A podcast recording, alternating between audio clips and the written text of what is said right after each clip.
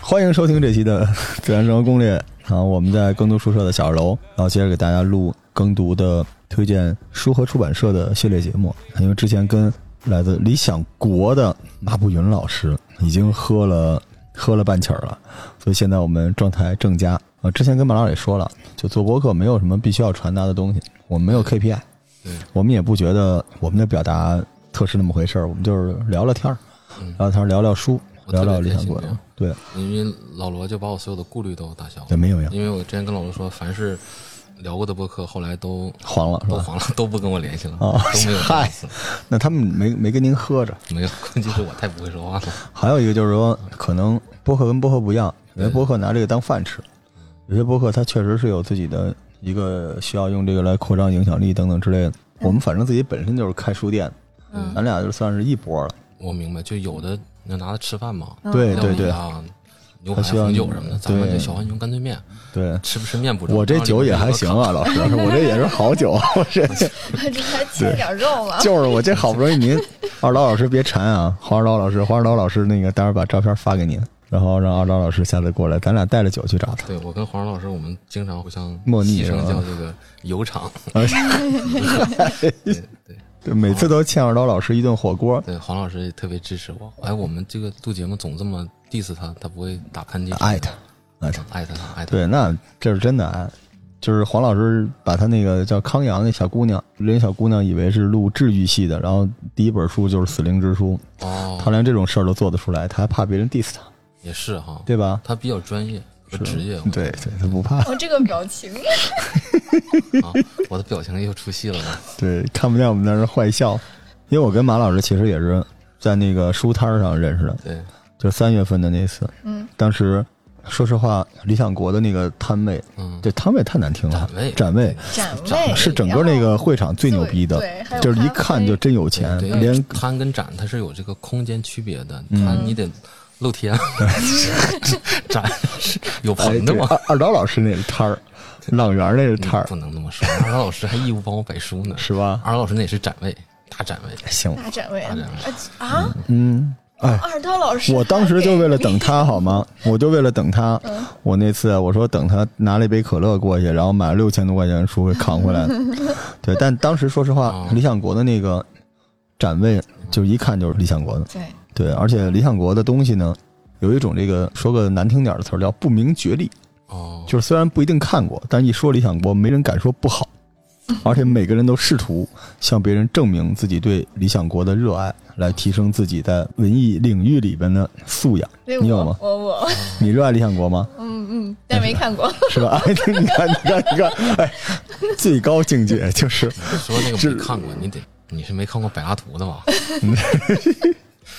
哎，理想国的书你总是看过，刚才送你三本儿， 嗯，看过看过，看过看过。你看心虚了，但怎又么？又被发现啊，了，理想国才是图书行业真正最厉害的社，就是人人都没看过都知道。嗯，你像这 个，我感觉怎么像在骂我？那明白 人人都没看过，你看就是你，我抓住了这个关键词，这是 你看这个，你看这个后浪是吧？我挚爱的后浪，还有我们时代华文是吧？一聊哇，这书也是你们出的，这个也是你们出的，就是书都看过，但哦嗯不知道是他们出的。哦对对对，但是你看，这个伟大的理想国，理想国它其实真的是一个乌托邦，就是你你都说不出三本理想国的书，但你就觉得它牛逼，哎，是吧？感谢梁文道，不可能三本说不出来。刚才送了一套新野道夫，一套三本儿，那样书名都三本儿了。对呀，你看这冰玫瑰系列现在也是三本儿了。嗯，可以，看了那个嗯，那个 就太狠了，看完了晚上都不用吃东西。我们为什么能做到刚才我说这个情况呢？就是因为你自己本身就是 IP 了，虽然您可能不喜欢这个说法，但实际上这个出版社能把自己做成 IP 是挺厉害的。国内有几个我比较喜欢的，就是 IP 化的，所以后浪肯定是其中之一啊。时代华文就二厂，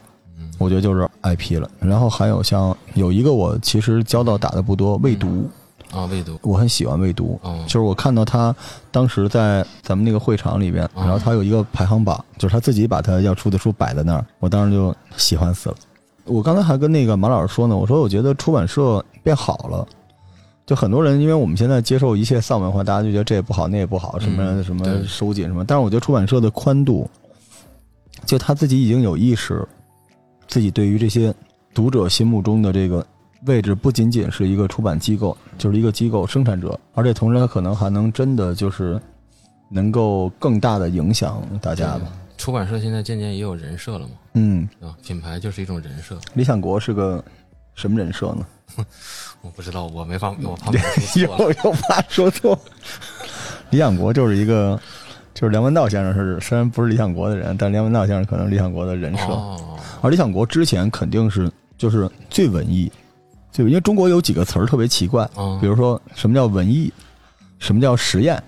什么叫独立。这几个词儿呢，后来在这个啊这个音乐领域里边达成和解了，就是没人听的，就是 更独立、更实验、更。后来在美术领域也达成了一致哦，但是在读书行业里边，读书这个领域里边，我就是们出的书是最具有实验性的，嗯，这说明很文艺，这个书肯定就不太好翻， 印的比较复杂。我们这个很书是最文艺的，我们这个书字多，嗯，还有一个词是什么来着？文艺实验，还有一个叫什么？独立，独立。我们这个书是最独立的。嗯怎么说？嗯，一定是没有书号的。 嗨， 嗯独立可能就是说特立独行吧，但是我觉得这三个概念都很好，我觉得可以两两搭配，嗯，然后就可以出现不同的图书类别。哎，比方说，有的书它特别的独立和具有实验性，嗯，这不就是那个书摊上那种没有书号的那种手抄那本？种叫什么艺术书吗？就是就朗朗园书市那个南边那全是这种书，你也不知道哪儿来的。嗯、不是还有那种艺术家什么什么书，然后就是好贵，六百多什么一本儿什么之类的那种，好几百块钱。嗯，你是不是被人蒙了呀？不是有如来吗神掌什么的。不是，他会出这种这种书吧？应该他会放在独立书店。哎，但您这关，观点挺好玩的，嗯，所以就是实验又独立。哎，其实这个人家自然科学领域早都有哎了，哎比方说做地理学的几个概念，嗯，空间哎，这个环境、生态地理、生态，就这几个词嗯嗯你组合组合，各个学院的名字就出来了。嗯嗯空空间嗯嗯、环境、环境学，我觉得这几个概念其实挺好的。在之前就一直觉得理想国是一个更文艺、更独立。更独立，因为我觉得文艺和文学还不一样， 听文学就作家出版社就行了听，着有点怪，独立嘛，就是比较或者还有一个词儿叫先锋。先锋，先对啊锋，先锋就是没人看， 我对不起，先锋就是你会拉到某一个极端，我觉得就是更先锋一点。就比如您这书要再不先锋，就没有先锋的了。咱们今儿这三部曲，对，对吧？所以一直以来，理想国就是一个大家绕不过去的。我觉得书架子上，现在我的书架子上，我觉得就是让我听先锋，老罗，你知道我什么感觉？嗯，马上就回到了九十年代。哦当时日本有一个做音响品牌叫先锋，哦，嗨， 是好 嘞，拍逆耳，对对对对，就是吧你记得吗？是是是那时候放那个大的叫什么 LD，哎，对，然后连上那个麦克风唱卡拉 OK 那个，嗯设备那家就里有一套那个先锋，那相当不错了。嗯，我觉得做出版界的先锋，央拍尼尔，杨拍逆耳不是少先队员吗？哎，哦我，这想英语太差，暴露了，我这理想所以你国们最这没个文化的编辑了。但理想国真的是一个，就是我觉得这名字也起的特别厉害。我怎么发现这么会聊天的人，为什么说自己不会聊天？我那是太谦虚主了。要是主要得喝点儿来，来来来来，主要是我特别害怕把我们公司介绍坏了，回去中午就不让我吃饭了。那我们管饭， 送饭，我们有外卖。理想国真的，哪天我给你介绍一特会聊理想国的朋嗯、友，但他应该不是理想国的单聊人，理想国。他是看理想的是吧？没有，这个同事他就在我楼下。好嘞，就是你们那个团队里专门有一岗位是替官方介绍理想国，不用官官方方发言人不用官方这个词，用更解文艺的读方式，嗯嗯，用更先锋的这个话 语哦方式，哦，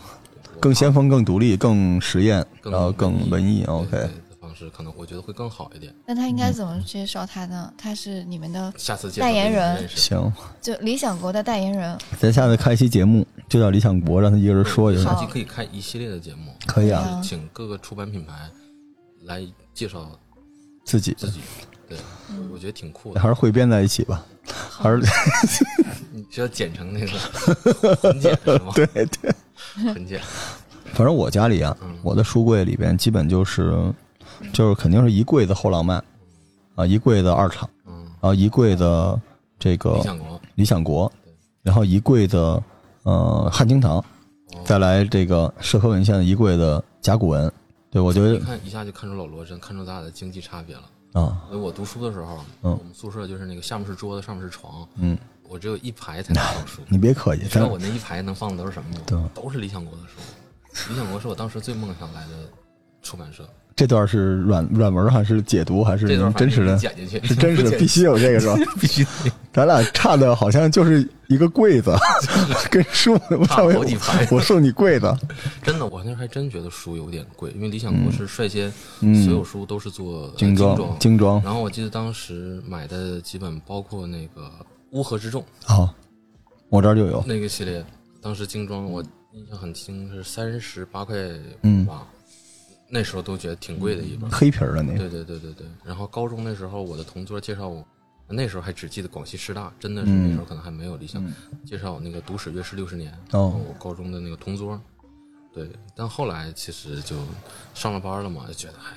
大部分工资都贡献给买书了，就不觉得理想国的书贵了，买书就是最牛逼的消费主义，是吗我？真觉得，就这些年看过来，就是如果让我评价一个人，就家里最好就是一柜子书，一柜子酒，就是纯爷们儿。嗯我觉得也得分酒和书。你比方说，你要进一屋，发现都是“你好，小朋友”，“好吗？好的”，你嗯、是你吗？跟他喝什么酒？关于摸摸头什么的，刚才这是我说的，没有没有没有，因为我岁数比较大，嗯我是发现其实嗯很多时候为什么我我想做一个东西，想跟很多编辑交个朋友，嗯咱也没办法说让人一个个的都烁烁放光的，但交个朋友，因为就是你现在的语言体系、思维体系什么的，很大一部分都是你那个时间阅读给你造成的。嗯但有一个阶段，你的阅读里不喜欢随大溜了，就跟好多时候人去 KTV 唱歌，想唱点别人没怎么听过的，但是嗯你能诠释的比较好的。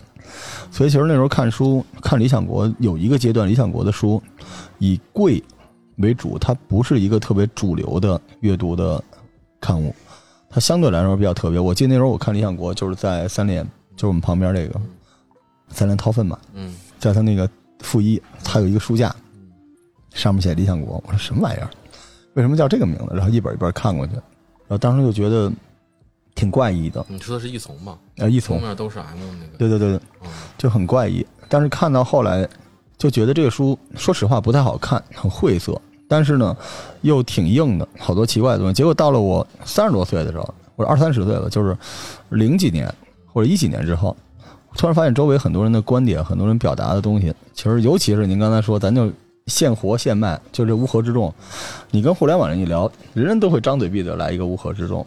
就是其实当时这些书出的那些，在当年那个时代是比较有文化符号。所谓文化符号，就是不是主流的、先锋的、实验的、独立的、艺术的。现在就是这些很多人的主流的思维方式了，我觉得这挺神奇的。但是今天您这几本书，不知道能不能成为未来几年人家的主流的？不可能我这书都花花鱼溜边儿了，都是。你这个将来有机会，特别想跟马老师多聊聊。我觉得我们回头我再开一壶好酒，把那个刀老师给葫芦过来，好，咱们一块儿录一个四六不招的，嗯好，那才好玩呢。好，这叫做书王八拳。嘿，哎哎，行嘞，哎您，没有，啊刚才这段是攻击做书的啊，把这段也录进去。没有， 我就要自黑 了。因为我突然想起那个四六不招，就是一套王八拳嗯了，是吧？哎你说王八拳，我突然想起来，前两天看一个视频，说咏春两个人对打，除了起手式是咏春，后边全是王八拳，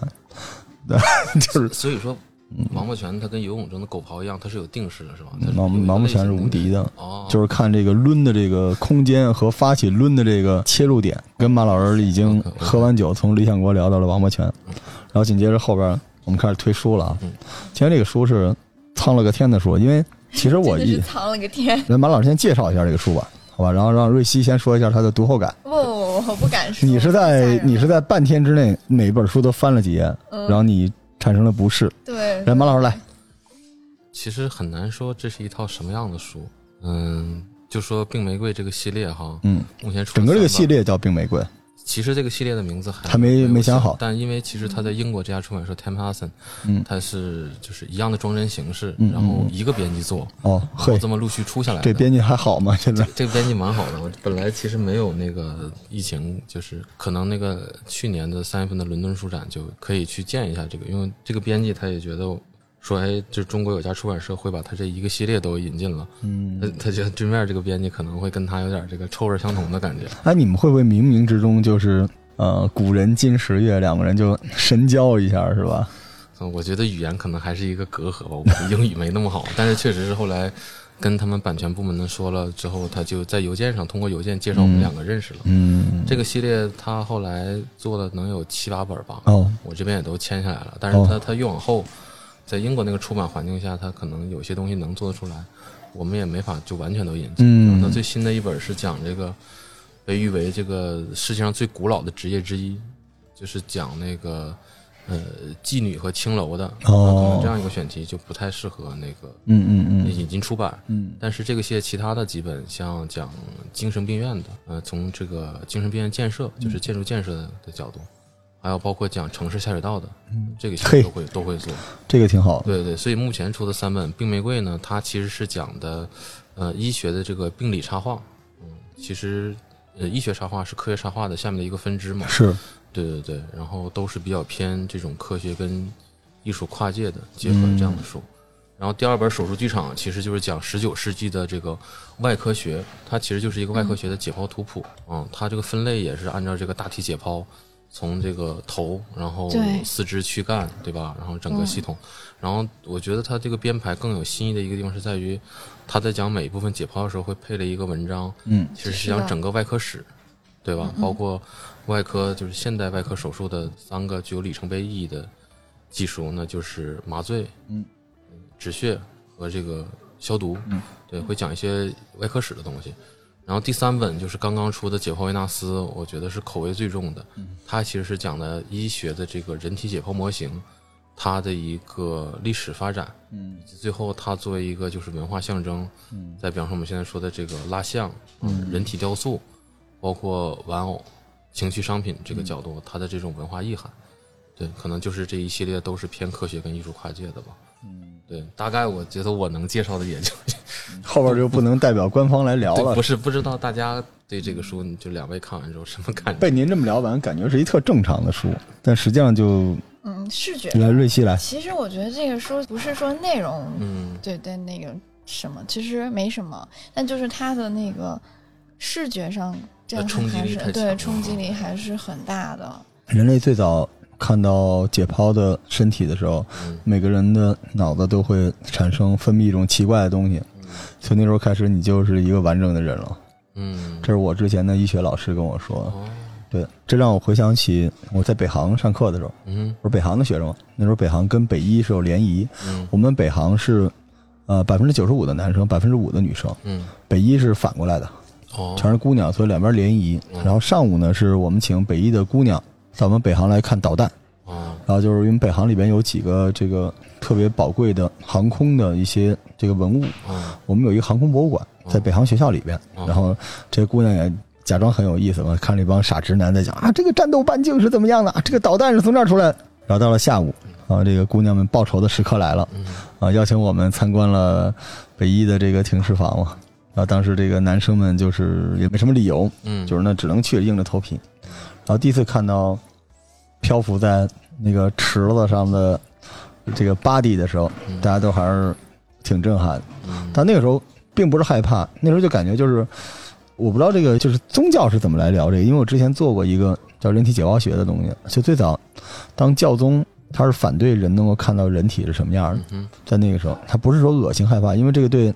对神学来说、神权来说是一个巨大的挑战。嗯，那对于普通人来说也是，你看到那个人体，尤其是一个切面的时候，对，你一下你对生命有了一个新的了解吧。嗯对，然后我记得特清楚，后来我去学医，我那个老师跟我说：“你知道什么叫肝硬化吗嗯，？”我说：“肝硬化不就是？”他说：“你知道有多硬吗？”我说：“不知道。”他说：“我带你知道一下。”然后 唰，把一个单子揭开，然后里面就是一个很鲜活的 body 的躯干部分，然后把手就伸进去，嗯捏咕捏咕，看这就是肝硬化。然后我经历了这些事情之后，我就我不能说看透了生死什么之类的，但是我好像被人开了天眼，就是你就知道死亡是怎么回事了，然后对生就会有更多的敬畏。嗯我相信，就后来我们就是因为卖书嘛，就是包括在线上，有时候跟群里的小伙伴聊天，大家都在找一些什么法医嗯实录，然后嗯人体解剖学。其实我觉得大家可能咱们说肤浅点儿，这东西叫重口味，但实际上这里边就重口味里面还包着一些东西，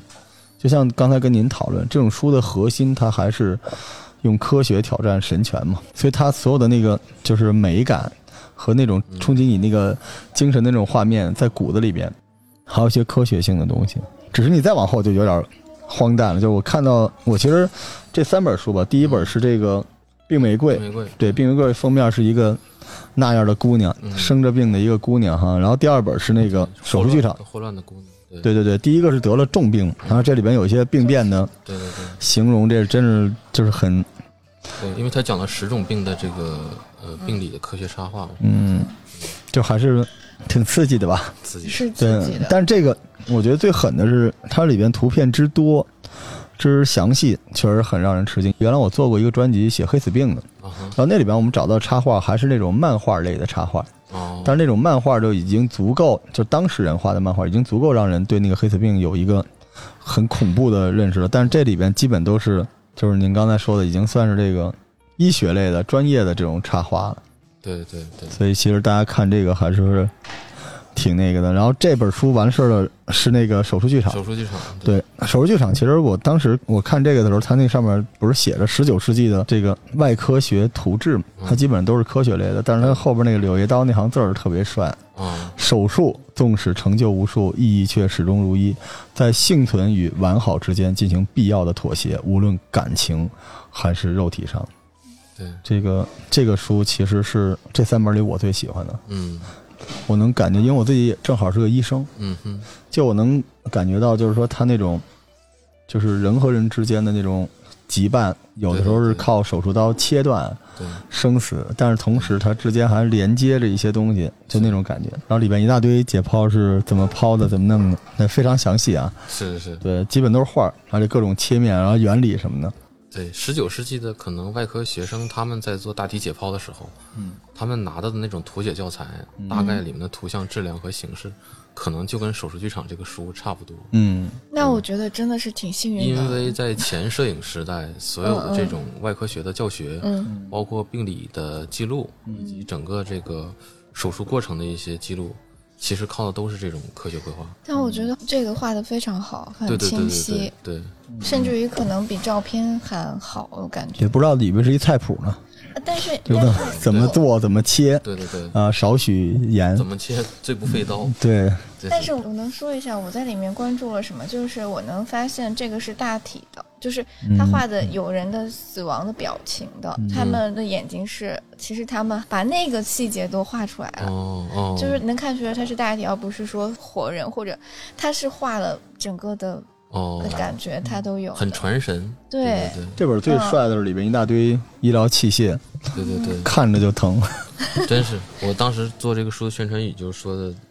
手术剧场》这本就是一本看着都疼的那西方外科医学史。嗯对，就是看着都是但是见哪儿嘎哪儿的就对，对。然后病玫瑰给我的感觉就是活着挺真好的，好，嗯，因为那时候基本就不行了，对那对时候很多都是不治之症，对，那时候那个癌症嘛，那手手术其实在那个时代嗯没有特别大的用了。那那个时代的手术基本就是就是气疗之后，他就是上这个，能行不行就是他了。嗯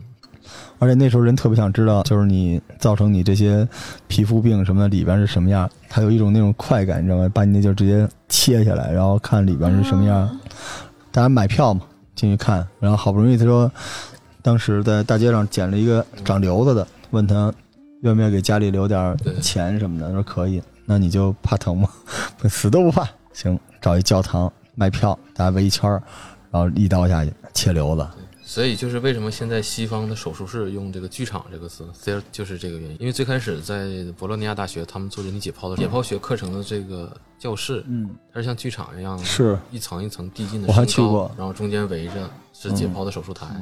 对，它就是一个剧场的形式，这样是便于所有的，因为大体很珍贵嘛，所以它要是更多的这个学员能够看到，而且对，当时在做这个的时候，还是需要向教会申请的，嗯，那就是说教会允许你不能随时随地弄，好不容易就是说给你一个书号，对吧？你 要珍惜它。或者给你一个诗号，十号，对，然后当时还是要有神职人员在现场，对，就是他怕你在这个过程中说出一些亵渎神的东西。我专门去看过哦，这个地儿，哦，当时那种感觉，因为我我记得《人体解剖学》其实跟这个是一脉相承，就是它这里边有几样东西是杂在一起的。就是我们这个书可以这么说，就一本正经的告诉你外科手术是一什么东西，但是在这个过程里边，它会有那些非常血腥的画面，但也有那种追求科学的东西，它就是完全没有没有那个前戏，没有铺垫，就直接扑你一脸血，就直接就给你豁开了。我觉得这个，反正从书的角度上来说，我觉得也是比较精明的做这书。您就是做这种特别好卖的书的哈。没有，我这书只是比较小众嘛，可能垂直渠道可能读者可能会大家比较关注，确实跟畅销书没法没那没法我比想的。知道垂直的话，大概什么样的人会买这样的书呢？你买吗？嗯，就不一定会买为，什么觉得它贵吗？还是觉得翻完就可以了哦就？是主要是我害怕。 嗯，我主要是害怕，就是比如说你嗯会看着疼，那我就买了回家，我看完它还是疼。我真的觉得那个病玫瑰是我挺害怕的难受的是吧？对传染病、皮肤病哈。啊、对，我不敢翻开，有些哦也、就是比如说像那个麻风病什么的，我每次翻，我那画的都不行吗跨过去？就是画的也很，那个密集恐惧症看了哦，很我知道吓你人、看到那个嗯，得那个对水痘，对对然后那尤种尤。其给是给你翻到再给你看一眼。嗯，不要那种，就是我、哦我明白密集，所以我很关心的是，其实什么样的人会主动自己会买这种书，还是他会得到这种，嗯是因为他想他是医生，或者他是其实学艺术的其实对于学医嗯学的学生来讲，我也有过一定的了解。嗯嗯嗯，西方医学史只是他们课程当中很有限的一个阶段会提到的。嗯嗯，那么其实现在对一个医生的整个教育培养，其实医学史在他的整个医师或者是相关学科的一个成长过程当中，不是占很比重的一门课程。但是如果有这样一个很直观的，然后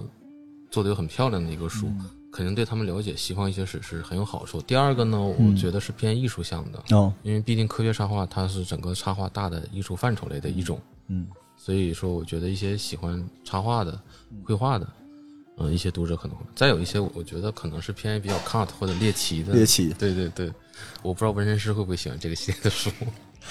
有时候看这些不幸的东西，容易让人觉得现在生活挺幸福的，活着真好。嗯，还有一个，我觉得这个很聪明，很精明。为什么呢？就刚才不是有人说这书像后浪的书，嗯不太像理想国的书吗？嗯这话后浪和理想国一起夸啊，不是说一起黑，就因为很多人对于这个解剖，对于这个人体是很好奇的。嗯但是你可以去自然博物馆，或者你其实，在书店里就能买到医学的书，嗯哼，就很多人专门买这个，就想回家看。其实你哪儿都能买着，但是关键是这本书呢，就是你为什么不买？因为你缺乏一个理由，因为你又不是一变态，你看这东西你又不是学医的。但这个书聪明在什么地方？就是他把这种人对身体或者身体内部的，他这东西首先绝不是情色或者纯重口味，他就是探索，就像您刚才啊留下的那个线索是一样的，对吧？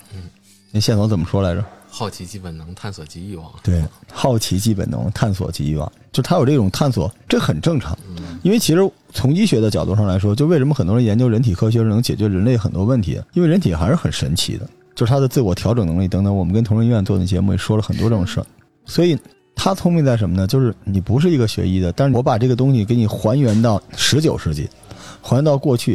然后在海外，然后用一种画的方式，而且这里边肯定有很抓马的东西，然后一本正经的给你弄了一个这种玩意儿，就把它赋予了文学属性，你知道吗？还有历史性，对，就就是我觉得它手有术点是像历史，对吧？它有点像，就大家一想是不是跟黑死病跟什么这有关？它有点像人文社科的东西，但实际上它里边给的，我就说这个书很鸡贼嘛，就是一本正经的一套书，它里面给了很多这种东西，让你就是你在看这种图片的时候，你不会觉得自己是个恶趣味。当然也能满足你心里的对于探索的各种欲望嗯，但是你会觉得它是就像您，我觉得整个这个系列就像您刚才说那手术剧场似的，它就是一个手术，但是它在一个剧场里发生。整个这书包下来就特别像是一个剧场对，，其实我就总结一下老罗的话，它形式和内容结合的比较巧妙。是非常巧，我觉得这也是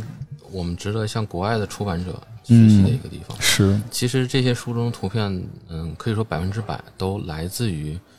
嗯，世界上各地的医学博物馆。嗯然后像冰玫瑰的这些，大部分的病理的科学插画，嗯，都来自于英国非常有名的一个医学博物馆，叫 Wellcome Foundation，就是嗯惠康嘛，惠康嗯，就来自惠康。是嗯现在你去伦敦，你也能去这个博物馆看到，而且其实好多这切些片而且这些图片你在网上只要不是用于商业用途，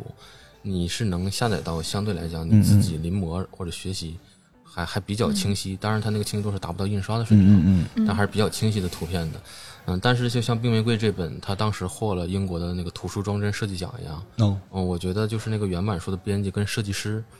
嗯，怎么将这些其实所已经进入这个公共版权领域的东西，嗯和是已经成为历史的一些档案里的图片，怎么结合文字和这种设计语言，他把它很顺畅的、就很高明的组合到一起。我觉得这一点其实也挺棒的。嗯，你也挺棒的，我 我因为你要发现这种东西。我只是个大自然的。那啊您相？信这个世界上有好多这种玩意儿，就是需要有编辑，需要搬运工给它搬过来，不然的话大家是看不到这种东西的嘛。对，这个这个《病玫瑰》这本儿真是还挺神奇的，因为就如果你不仔细看，它就特别像是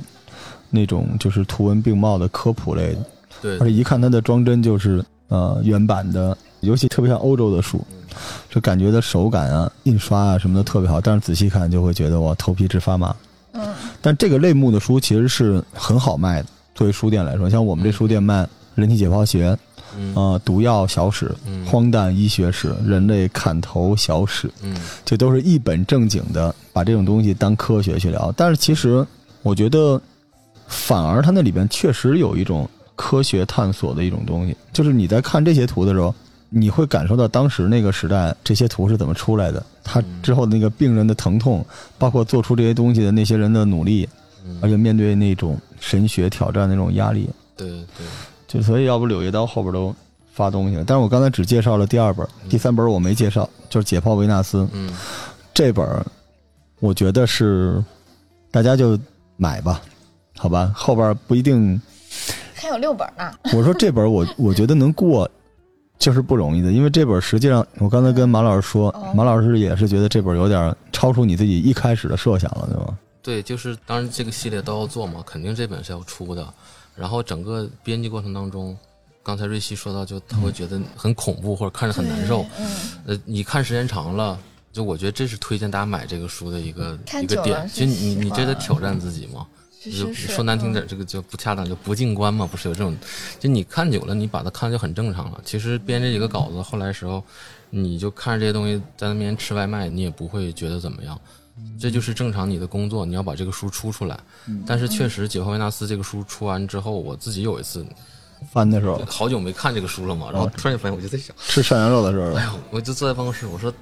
这个书。对，确实有的图也不是我很能接受，当然这只是我个人的一个其实一个角度，因为这个书它就是一个医学的一个医学史，嗯而且你看出这三本书，理想国分别是跟这个呃协和医科大学出版社嗯和在广州的这个世界图书出版公司嗯，吃来土合作，其实他们两个都是国内非常专业的做医学出版的出版社。我记得当时做手术剧场病玫瑰的时候，我就问那个仕途的编辑嘛，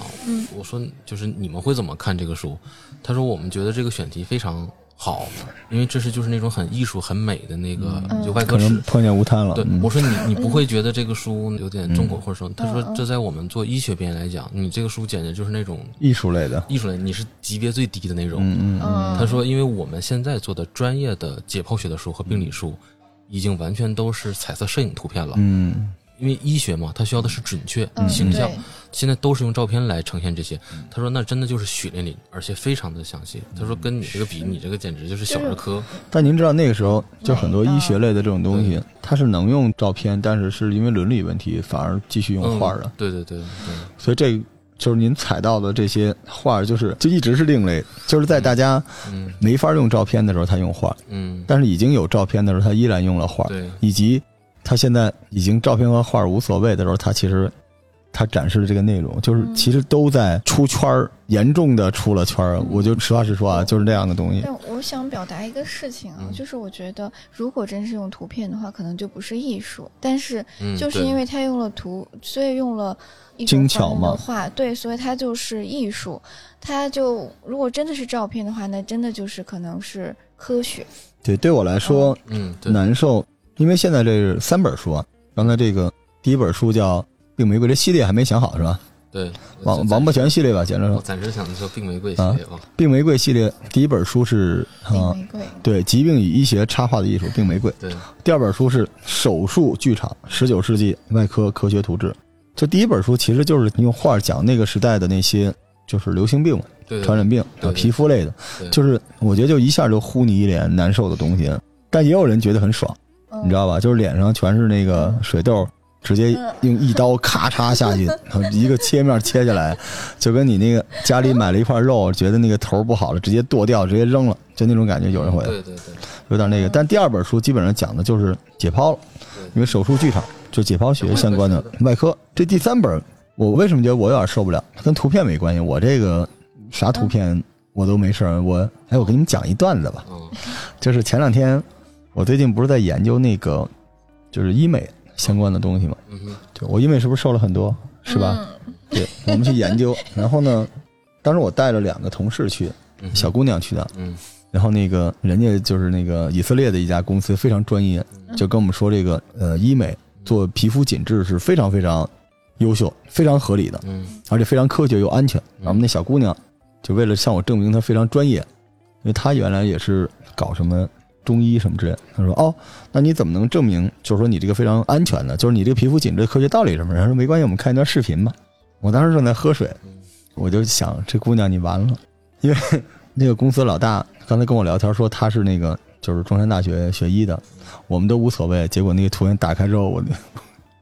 这一个视频就是切下一段人皮，但是组织还是活的，就是然后他就拿那个射频在射那个皮肤里边儿，人皮肤里边儿是什么呢？是有那个脂肪格的，它脂肪格就像一个一个的章鱼的那个小触手一样，然后他那个射频一到那脂肪格就咔就收起来了。哦，然后像活的在蠕动，直接收缩，然后导致外边的皮肤也会收紧。然后他特别热情说：“哎，那个咱们再细看一遍啊，这个再看。”我一看我旁边那姑娘那那脸色儿都已经不行了。然后，然后大家走的时候，那个人还跟我说的，说这个，哎，罗总，这个您是学医的？我说是。他说我信了。我说为什么？他说我刚才是故意啊，一般人看到这段都出去了。我说没事儿再给你打八折呢，啊，嗨，但是皮肤紧致确实是有效。但是哦这东西就是什么人呢？就跟过去有另外一个话题，以后我录节目给大家说，就是人为什么不能吃人肉？但是最近这个《柳叶刀》上发表了一个东西，说美国人也比较闲，就是有人就吃了自己的肉，觉得还挺好吃的。嗯但这东西最关键是伦理，就是你要不要看到一个可能会改变你一生的东西，就那个东西给你带来的那种恐惧和冲击，就是探索即欲望。但是对很多人来说，欲望也是要用恐惧付出代价。哦，但这个书其实是在比较低的频度上，然后完成了你对人体以疾病为由的探索。但是我为什么刚才说这第三本叫《解剖维纳斯》，我有点不适，因为它这个逻辑太吓人了。它其实是嗯哼，我这么说不太好，就他把解剖这个东西呢，或者解剖模型这东西给商业化了，就是他直面了人类，就是对于这种东西不是就此负伤，而是这里面至少有一部分是讲的是商业需求，就人类真的包括到后来已经有玩偶类的这种东西出来其实了，它直面人根本性的一个欲望，是欲望，这就是欲望。所以这本书呢，就是可能呃一些做盲盒的可以看一下，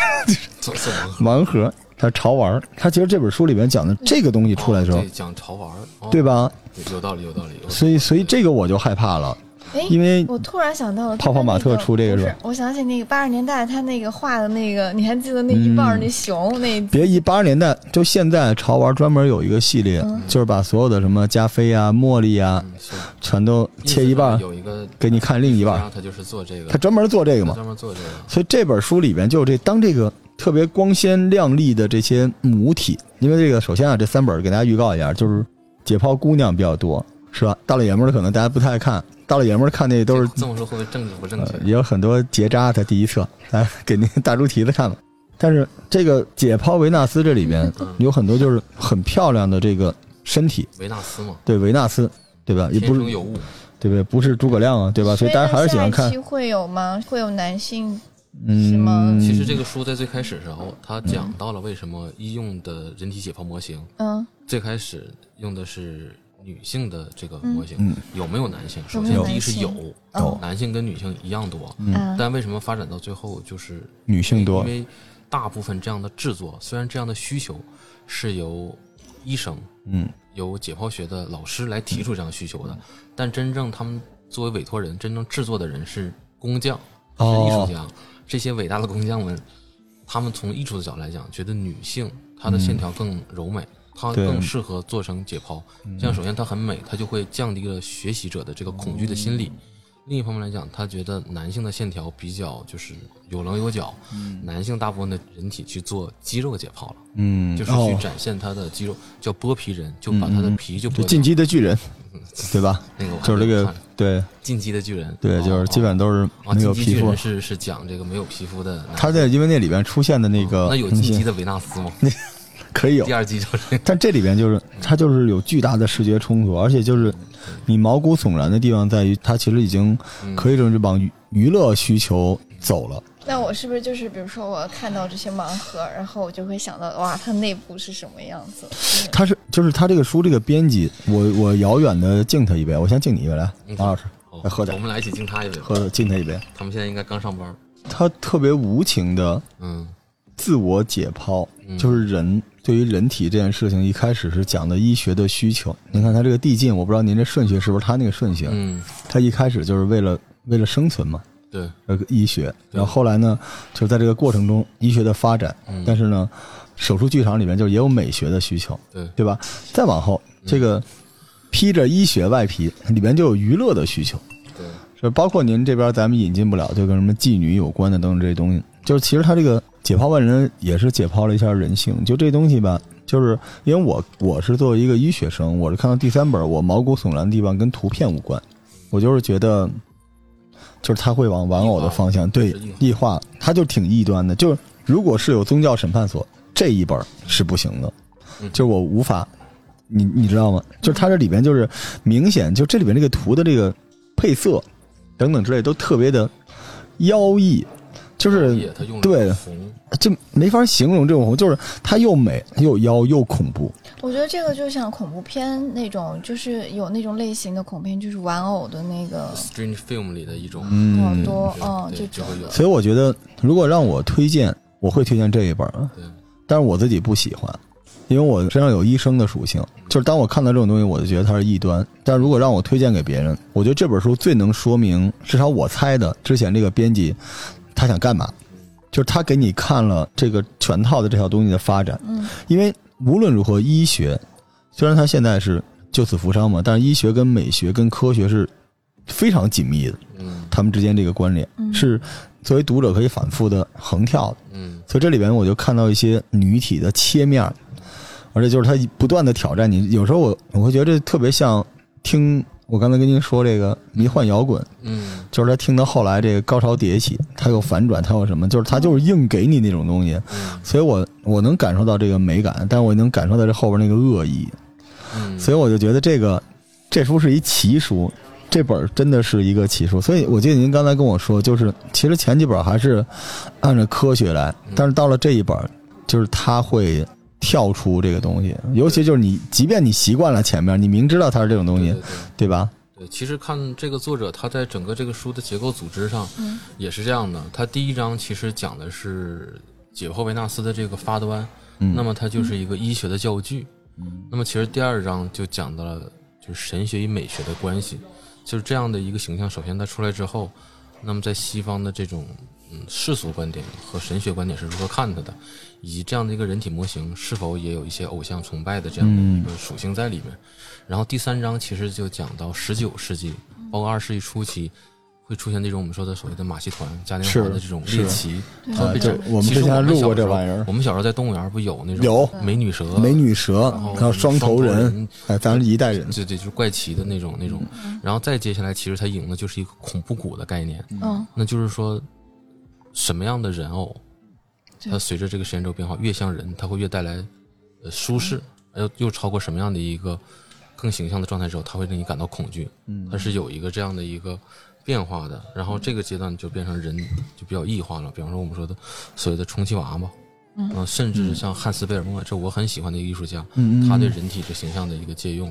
对，所以全是经络呃，这真的个作者讲的比较比较广，他其实最后就通过这个嗯解剖维纳斯这个原始概念，把它更多面的这个文化意涵都展现出来了。嗯包括我比较认可他这里讲到一个概念叫 uncanny，就是德语就是那个叫 unheimlich 嘛，就是诡秘这个词。嗯诡秘东西是什么？就是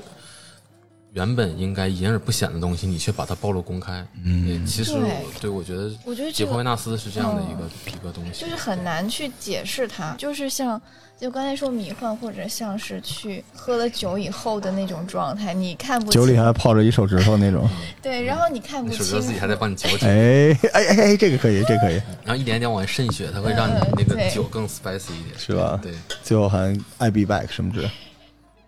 没有，其实说到就是当时那个也问我哈，就是这个书的读者在哪儿？嗯，当然可能最开始做这个书是确实是自己比较喜欢嘛，嗯，但另一个可能对市场当时的一个信心吧，真的这是一个自己很主观的信心。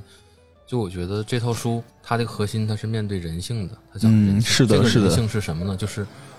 我们每个人都是对自己好奇的。嗯我呃具体来讲就是对我们的身体，我们每个人都是对自己身体嗯好奇的。对嗯那这套书其实就是讲的人的身体嘛，嗯，他把人身体最神秘的一面，他公开了，无论是这种作为表象的像贝玫瑰一样的病，这个嗯病灶是很表象的东西，嗯到进一步深层次就是你用刀给它划开，嗯嗯你去讲解剖，嗯就是手术机场，到后来就是你将这种无论是表面的还是内在的东西，你把它作为一个课题，你物化它了，你欣赏它，甚至嗯你。其实就是你，你拜物，你你爱它了，对它有感情的寄托，嗯那就是解剖维纳斯了。嗯我觉得这三个就是一脉相承，它有一个其实人对自己身体的一个认识过程嗯和好奇的一个过程。嗯，所以最狠的还是人。对，就我想他他想告诉你，就是说你的第一期就是切面把那水痘连脸皮一块切下去，到第二期把人家大卸八块，到第三就让你看最后人性嗯，它的成长，它的那个宽度对和深度。对，对这个这期节目 BGM 用那个西部世界，哦，因为西部世界是吧？对西部世界，就我老老觉得是有那个钢琴，就西部世界那种东西。然后他那个解放维纳斯最后的那张画面，嗯，就是一个维纳斯在流泪，但是他身体被竖着切成了两半儿。对，那你说他有没有感情呢？对啊，是的，就是我觉得当时这个我看到这一页的时候，我这鸡皮疙瘩起来了，就是一个流泪的维纳斯，然后他因为他是被切的离你近的一半儿，他离你远的那一半儿就是它里边的那个切面就在那儿放了，而且你说它是个玩偶，但是玩偶是玩偶，玩偶也是自己，每一个喜欢玩偶的人都是分了自己一小片灵魂在里边儿，所以那种魂器 为什么让我想 对哈利波特？我是不是有点这还有点跳戏了？我喝多了。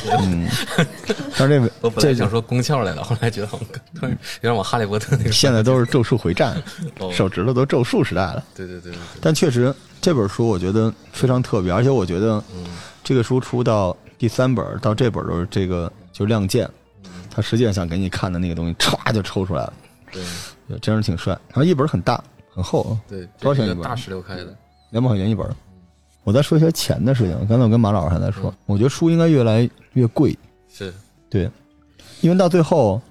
书的这种礼品属性，就是你这种文字实体书和你数字书最大的区别，就是你握在手里那个感觉。对，是这样，老罗，我跟你讲，特别有意思。就当时《冰玫瑰手术机场》出了之后，嗯我就去微博上趴着嘛，我搜就是看、想看一下大家的一些反馈嘛。嗯然后突然有一条我特别有意思，就是说，他说就是高应该是高中的同学，一个人买了一本是送给他同桌作为生日礼物，嗯然嗯后这个书还没到他同桌手里，就上课的时候同学们就相互传，就大家都都传一个。嗯然后我当时觉得，哎，这个好像作为一个礼物就就还蛮好。然后正好党人当时上市的时候是那个七夕嘛，嗯呵，说就嗨，你送玫瑰就送给前任最好的礼物， 啊，不够他妈说送钱为什么要送 前任礼物？送给前任可 以。对够狠，对啊，因为里面有生殖疾病， 开玩笑啊的，这书三本多少钱？每本差不多六都百是减六块，五百九十四。对五百九十四三本，又来了，我还是挺喜报销欢了。这个书。我觉得应该就是喜欢这种类型的人，应该就是值得收大部头的书，对，冰玫瑰手术机场已经加印了，现在是二刷了。是吧？嗯，接下来的三本应该，嗯、一本叫《微笑偷盗者》，嗯，就是讲牙讲牙齿疾病的，好像这个好牙恐医怖，啊的，对对对 我靠，对。然后接下来一本就是叫《就此疯狂》，是讲啊神经病精神病精神病对院病选的。然后再下一本就是讲就城市的下水道，我特想最隐秘的公共基础，我就想我就想看这个对下水道，下水道那本也蛮有趣的，是下吧水？道我觉得我可以看，就是把城市给解剖了，对对对。对吧？他就是要不不断的抛抛抛，很对对对，抛到最后他抛的这种东西就，啊，可惜妓女那本进不来，也好想看。是吧？尤其英国，如果也是能到十八、十九世纪，嗯那那个好多奇怪的事情都是嗯，跟这个有关对的。对对对对。对，那时候应该也挺好玩然的。后再后来，可能呃，再后面这个系列还会有一本是讲魔术的，嗯啊、魔术是跟人的这个就是视错觉嗯跟你的意识相关来讲魔术，其实是一种人的视觉和意识的欺骗嘛。嗯，然后还有一本是讲标本播之术，专门讲标本的，我靠，对对这本儿 这太狠了，这个。对。哎，他这个他这个系列其实，在国外它不是系列它，只是一个编辑在。你就是喜欢这个编辑，对不对？没有，我觉得他的这个选题点，他的这个这个选题的性嗯格点跟我还、还挺像挺的。搭的是吧？对对对对，好吧，当然可能更希望未来这样的一个系列可以做出自己原创的嘛。然后我觉得做原创，对，其实这两年也不是这两年，可能近五六年，就是博物博物出版这个类型是那家博物也是我们的比较挚爱比较火的。你看，你看，我们这些人都是在一起的然吧？后，然后其实提到博物，大家很多人就会打一个点，包括出版者也会说，就是说它是艺术跟科学嗯嗯跨嗯，界的。其实这样的一个概念或者一个关系，我觉得作为一个出版者或者作为一个编辑，是很值得去再深一步去思考的。嗯，我觉得不是单纯一个形式上的，就是说艺术真的跟科学就能跨界了。嗯，我觉得落在每一个具体的选题、一本书上或一个形式上，我觉得艺术跟科学结合，最终一定两者只能选一个作为你的落脚点。对对，而且对于做书来讲，你一定要有一个偏重。对最后到底落在艺术上，还是遇到科学上？你比方说，就医学插花吧，医学插它作为医学所谓的一个学科构架中的嗯一个分支来讲，我觉得最重要解决的可能在当时来讲就是它的一个准确性。嗯，对你画的再美也好，就是再怎么样好，你首先这个东西一定是准确的。所以其实他的这个展现方式对跟他最终的目的对，是不一样的，对对只不过它唯一的灵活度在于价值。对就在这个过程中，你说你做一个特别精准的图，它有没有艺术价值？它有没有什么？嗯但对于普通的读者来说，可能他那个看点不一样。对对这对就一本书，你可以真的就是说，把自己包装成有很多看点来卖是它的需求，对但是你在做出的时候，你心里很清楚它是什么东西，对对对吧？那只是那些东西，就是你就是所谓巧妙就巧在那个地方。做书很有意思一点，就是在于你最初你设想的这个什么样，它读者应该什么样，嗯和最终它上市之后，它交到读者手里，读者会怎么看，会怎么想，它不太一样，它应该不一样它。有更多的可能性。我觉得这点是比较有趣的。其你实会尝试 handle 这件事情吗？就是几比几？因为你肯定是一个就是你想要一个书，另外一个就是这个书跟读者之间的交代。在某种意义上来讲，我觉得我在这点还挺自信的吧，我相信自己的选题判断。嗯，我觉得但这种相信里边也包括对市场的一些信心，对吧？市场的信心，当然这个不敢很那个什么，自己也有点忐忑，因为当你不能真的面对面你的读者的时候，就真正买这个书的人，你还是会比较抓狂。作为编辑来讲，嗯但是从选题这个层面上，我我觉得我对我自己的判断还很有信心。包括去年，呃，去年我跟我同事就是在朗园儿摆个小摊儿，就会把这几本书做一个展示嘛。嗯，我展示，然后其实我就是在观察，因为我其实摆那个摊儿的目的就是想，我想跟我的读者有一个更直接的一个交流。嗯，我摆这些书就想看看到底是哪些人会拿起这个书，然后哪些人会真的感兴趣，爱不释手，然后就会问我这个书在哪儿能买到，然后大概会跟我的预期会比较一致。嗯对，你下回来我这儿做这玩意儿不就得了吗？可以啊，可以啊。我给你找一波，就是没有票，哦，我们管肉，而且是先给他看那个生肉什么样，然后再 再给他做，然后然后你就跟这些人交流一下。说实话，我也我一方面通过这种书，我想去认识编辑，嗯我也想通过这种节目认识喜欢这种书的人。嗯，就是咱俩刚才不是聊吗？就无论哪种方式，只要阅读，阅读没有鄙视链。哎，对对对对，就是阅读其实也是一种探索，就是读书这件事儿不是我们装逼用的工具，对但是你如果热爱阅读，就是你这个热爱，我还是很欣赏。对，感觉大家能，只要你读就行，什么书都行。我觉对吧得是这样，对，对，无外乎就是其实我们能做的或者编辑能做的这种所谓的选择，嗯就是所谓的编辑主观臆断的，希望他亲爱的读者们能少走一些弯路。嗯或者其实就我们刚才也谈到，那书也不都是好书，教你是的嗯它也有些书可能是会淫会道的，那就是告诉大家什么是一个相对更好的选择，少走一些阅读弯路。对但实际上，我觉得阅读本身是一个需要你花时间和一个有门槛儿的一个行为。嗯，肯定是要就是你要自己去走，最贵的是时间，嗯对，你要自己去阅读，你才会经过积累，你有你的偏好，你有你的判断，对，那你就对得起自己消耗的这份时间嘛。对对对，所以其实我不太喜欢做书评的节嗯目，就是这样，因为我觉得我不配。还有一点就是，别人也不要给我做。就刚才咱俩聊的，但是你你别得罪人，我得罪人。嗯没有没有，就你做了一个评，就相当于你吃了一道菜，嚼完了，然后你吐在我面前让我吃，就你谁呀、我凭什么？其实咱再说回看理想，梁文道先生，梁文道先生推荐书不是这么推荐的，对对吧？就我那天跟二刀老师聊天说，咱们推荐书，这书呢好比水里一条大鱼，咱们怎么介绍这书呢？就是你长什么样，我长什么样，嗯这个天气什么样，地理什么样，位置什么样，然后咱俩呢买了鱼竿儿，什么样的鱼竿儿，咱们坐一船，喝点酒，划到水中央，然后在什么条件之下，咣，鱼上钩，鱼浮出水面的一瞬间，节目就没了。就是你这么来行，你千万别把这鱼什么样，因为每个人眼中有他不同的东西，对对对吧？我觉得要你要把这份最精彩的东西留给人家。那你说剧透你不爱听，这书透，而且关键你也透不了，因为同一个道理，什么叫文化和文学？就是故事就是这个故事，但是你在阅读过程中，你那种快感就没有了嘛，对吧？你说白了就是一个 PPT 一个，那可能我觉得经管是没问题的。你像樊登老师啊，得到做这种经管类这种东西，那人家那个咱我也写过这种书，这不就是为了蒙钱？不是这个，不就为了分享这个经管知识吗？那我最后给你那几个数就完。但是文学或者是像我们现在做的这种东西，不是那样，艺术类的不是那种东西，就还是要自己阅读。而且还有一点就是，你一定要对得起你自己阅读消耗的这个时间。对，所以我觉得所有愿意花时间去阅读的人都可能是我们的好朋友。对，我觉得艺术类书还有一个可能跟其他类型不太一样的，就是它是图像嗯现行的。嗯嗯很多艺术书其实第一就是图像本是身，它如果再没有文字讲，图像本身就会吸引人，嗯，是嗯的，是它的，就是有故事的。您这个就是，第二个就是很多艺术书，它的形式跟内容同样重要，嗯，本身形式就是一种语言。是的，我相信《冰玫瑰》这套书，它如果不是这样的一个装帧设计，无论是封面，然后包括这种材质，包括版式设计，它只是一个，比方说简单的就是一个图文结合的一个普通的书，或者说它做成像 DK 那样，嗯完全是一个很干净的白底，然后图解、嗯小的这种 box 字块去解释，你形式不一样，最后你所表现出来的同样一个内容，读者读对出来的也会不一样。嗯，那我想说一下，我觉得现在可能更偏艺术的感觉，对然后那个如果是 D K 的话，更偏科科学，普科学对一科点，普，嗯，对对对，说白了就是你对举手投足，你都在传递，就营造一个阅读的场，就这个特别重要。就无论你图片本身，还是你图片摆放的位置，嗯这本书的墨，这本书的这个重量，这本书每一页的选材，所有的这些东西它是一体的。嗯就是希望买书的人他能明白这个道理，就是它是一个整体的享受，而且他也通过这个东西能够，就甚至某种角度来说是一个再创作。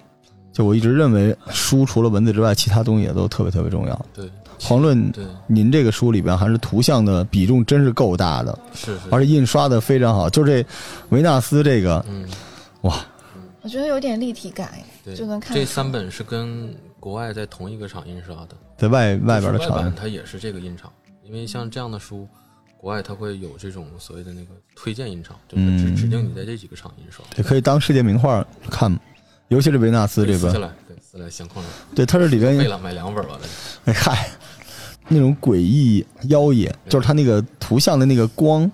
最后在这个页面里边展示出来这个东西，我实在是让人印象太深刻了。感谢老罗。你这嗯个书充满了溢美之词，让我特别的不好意思。但是这个确实也挺，我就我觉是得挺上头的。上头上头是吧？上头。嗯，看就这页，哦，我就这个很上头啊，然后也给大家提前打个招呼，就是并没有呃很多的真正的这个照片儿，对，好多人就觉得我看了一个真的死人的照片儿啊，基本都是画的，啊大家不用太担心，对，大家不用太担很心美，的，我觉得对，很美。还是还是美的。对，如果真有那些特别那什么的话，这个不一定过得了审。所以大家看这书，就我们刚才说了很多，但是应该是你能接受。但是我们再说另外一点，就中国的书没有分级是不太合适的。嗯，这小孩子确实是不太行。但是像那个理想国也参加了那个五一期间在那个嗯农展馆那个 Art 北京，嗯，而北京同，事给我反馈，就是有一个九岁的小女孩儿，嗯，就对这个解放亚斯爱不释手，一直在那儿翻。在他眼里，这真的就是个娃娃嘛。对，我觉得这是做书很有意思的一点，就是你把这个书做出来了，嗯你不知道这样的一个书对某一个作为个体的读者，它会有什么样的影响？对那个小女孩的未来有什么影响嗯就好？比我为什么后来会选择做编辑，那可能就是因为小时候，就是我妈给我买的一本叫就图解 DK 的一本叫《阶梯新世纪百科全书》，哦，很很小时候，我上学前班的时候，凡尔赛，凡尔赛吧，你们那书贼贵，凡尔赛吧小的时候你就看过这好的，没有，就当时在我印象中，书应该是那样的，嗯对，所以就后来可能我决定会做这样的一个职业，包括我想做这种艺术类书或图文书，可能就会有影响，所嗯以就很奇妙。我觉得阅读是一个很奇妙的事情。那或嗯许真的可能有人看了这个书，他也会，说不定我们就多了一个好的外科大夫呢。 当然，这个纯属我自己歪歪，那他没有那么大的影响那他最好看第二本儿， 别看维纳斯这本儿。对，最后觉得编辑是个好神奇的工作，就是靠一己之力去勾陈， 没然后有找到一个自己喜欢的东西。因为我刚才跟毛老师聊嘛，有好多不能跟你们说的，没有但毛老师说就是自己喜欢，是吧？嗯就是我对我觉得做书的过程就是取悦自己吧，就是别把这个事情想的太太神圣，太神圣。嗯第一，别想的太神圣，别有所谓的负担，嗯，嗯不要有包袱第二对，不要有包袱。第二就是别把它想的太辛苦。嗯我觉得做书核心就是还是取悦自己吧，在不给别人增添麻烦、 给别人增添负担的前提下，啊对，就取悦自己是最重要的，开心就好。我觉得现在我做的每本书就很开心，嗯，就是当你生活上、工作上有其他事的时候，你能找到，发现做书这件事情本身让你能找到一种很纯粹的感觉，嗯我觉得就够了。那我现在突然想到一个，我发现这本书是没有妖风的，对吗？对这种书，哎哎，我这跟你种说啊哎，台版是有妖风的，嗯所以这本书是没有妖风的，所以是做给自己的。谁推荐的？嗯聚，宝源吗？哎对啊，我也想这个问题了。全是切片儿，对，对但是台版是有妖风的呀，所以他是告诉你我是想要我做自己我我是觉得的这种书不太需要去推荐。首先，我想，比方我会想的比较直接哈，就是谁推荐，嗯，对，你哎其你实让谁会推荐？第一就是他推荐是否合适，嗯第二可能说的难听一点啊，当然我说这话可能就就谁有资格去对去推荐，我觉得是这的嗯这是一个问题。第二，我觉得有更好的话，本身就是这个书的书评或来自于作者自己的表述，嗯我觉得就足够了。就像那个本身《柳叶刀》，我们都知道这是在医学上很重要的一本核心刊物，嗯那《柳叶刀》当时在病危柜跟手术剧场出版之后，嗯，它有过一个书评。那我觉得就像老罗说，老罗你特别喜欢这个手术剧场后面那句话嘛，嗯是那我直接就用那句话就好了。嗯也有很多那个大夫作为外科大夫的读者也嗯说他很喜欢《柳叶刀》的那那句话，包括那个《病玫瑰》后面的那句话，对，也是就是如何对待自己，让你感到精疲力竭的一个身体，对，嗯，觉得其实就够了，牛逼，对，好书。 谢谢谢谢，对，真的就是，而且我看这书的时候，我就一直，因为我可能就是老喜欢问问题，我就在想这个编辑为什么要弄这个。但是您后来跟我说完他剩下几本书，我大概知道他在干啥，然后我就觉得特别欣慰，就是碰到了一个特别神奇的编辑编程的。可能我是看书挑编辑，嗯，就特别事儿逼，就跟出去吃涮羊肉必须谁给我切的似的。好。就是这件事，不管它是不是真的有效，但对我特别有效。哦我觉得一个特别有很多想法，就是透过现象，嗯就老说叫透过现象看本质很难，因为现在人连欣赏现象都懒得欣赏。你再看看他骨子里边想传递的那种东西，就是您说的这个探索对地欲望的这种东西。其其实编辑从某种角度来讲，我自己感觉哈，其实是一个挺好的一个职业。嗯我自己想，就首先就是说，编这个职业是你自己能决定，就你自己的审美会影响一件产品。嗯，其实现在大部分的工作，可以说你你可能没有这很个难权利，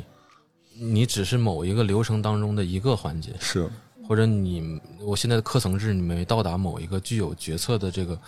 一个职位的时候，嗯嗯你无法对一个产品，你说我想让它怎么样，我觉得怎么样，我 不要你觉得，你做不到。但编辑有时候是你自己的个人审美，你是能决定一件事情的，这个封面最终应该是什么样，你用什么字体。我觉得你做一个产品，你能体现自己的审美，我觉得。然后第二个就是你在选题上，虽然说出版它是一个那书是一个大规模复制的一个产品，我们把它称之为。然后书，你这个出版行为它是一个商业行为，但是在这个环境中，你编辑其实你做的工作是你可以选择。我觉得这个选择其实很重要，你以你自己的一个方式决定哪些东西是可以做的，然后可以做的东西你就觉得怎么去打造它，怎么去做。我觉得这是第二个比较难的。然后第三个就是我个人而言，我更喜欢那种偏实体性的工作，就是我最后的我的劳动成果，我的工作成果能以一个实体的东西的形式来呈现。嗯，我而我不是一个嗯书最终的东西，它是它是一个实实在在你拿到手里一个东西。嗯我就比较是喜书，欢而这不是种一感个觉数据。对对对，嗯或或者是一个我看不见摸不着的东西。我这一本本书做出来，我我自己能看得到摸得着。嗯，对，这种感觉会让我感觉到比较充实。所以致敬理想国嘛，因为这个嗯说实话就是人的自由度、人的选择，这也是出版社的胸襟和视野。是这样，每对，一个大出版社，就是我现在为什么觉得出版行业在嗯，变好，嗯就或者就是说我的认知在增加吧。嗯，就我真的觉得出版社有了更多的宽容，然后它的赛道很宽，它给很多人足够的尊重和信任，是这样。才会有更多的这种东西进来，对是吧？对，否则为什么我在理想国能做这样的书，而不对是其他的这种可能？我觉得这个其实很重要。或者就换一句话说，我跟老罗最开始聊到的，其实现在你从乐观角度讲，啊现在是书越出越多，是的，能出的书也其实越来越多了，对，对其实是越来越多，更宽。对，其实是更宽了某种角度来讲。这个市场，就只要你愿意阅读，你得到的信息远不是网上的那些东西。对对因为我反而觉得线上内容在窄，这个线上内容更娱乐化，更倾向娱乐化，这是没关系，因为线上其实就是生意的一线，嗯，就是你投进去一个流量就得回来一个钱。对对对，线上就是随着它的发展，它现在必须把自己逼的自己必须是没有缓冲余地，刺刀见红。但是反而出版这个环境，它正在生机勃勃。就你以为互联网会收割所有的线下阅读的流量的时候，你回头一看，线下这一块儿各种草木都长起来，还能长出一些特别奇葩的植物，就都起来。我觉得还是人类的身体的某种本能，就如同您说的探索、记忆欲望。就大家对阅读来说，它还有一个比较美好的期待，对而且还有一点，就出版社都干得漂亮，尤其是很多编辑也都是，就是这一代跟我们，我为什么跟二刀老师特嗯特投嗯，就是一帮这种孩子们都长大了，而且他们现在也得到了自己想要的那个发挥的空间，嗯所以我觉得出版行业未来还应该很好。你看我这段还可以吧，特别棒，特是别吧？棒，连您带理想国，好吧？感谢行谢谢老罗，行，我们今天这节目就到这儿啊。然后，呃，向大家推荐《病玫瑰》、呃，手术剧场和《解剖维纳斯》，挺贵的，大家想在哪儿买在哪儿买，不用非来耕读买。让我们耕读回头，到时候我们进点这个，让那个马老师给我们签一个，好吧？签在肠子肚子的关键的位置上。行行，嗯我就模仿一下作者的签名， 对，刻个章，我见过您签过啊，给我们签几个。然后感谢各位收听，也希望大家继续支持耕读，也希望大家继续支持理想国，还有支持马老师。感谢，我们这个节目不会黄的，马老师有空常来。没问题，没问题嗯好了常，来，最后，喝一杯，来，嗯，来，好了，谢谢，我也 要，你也来来来来来，好，拜拜，拜拜，拜拜。再见。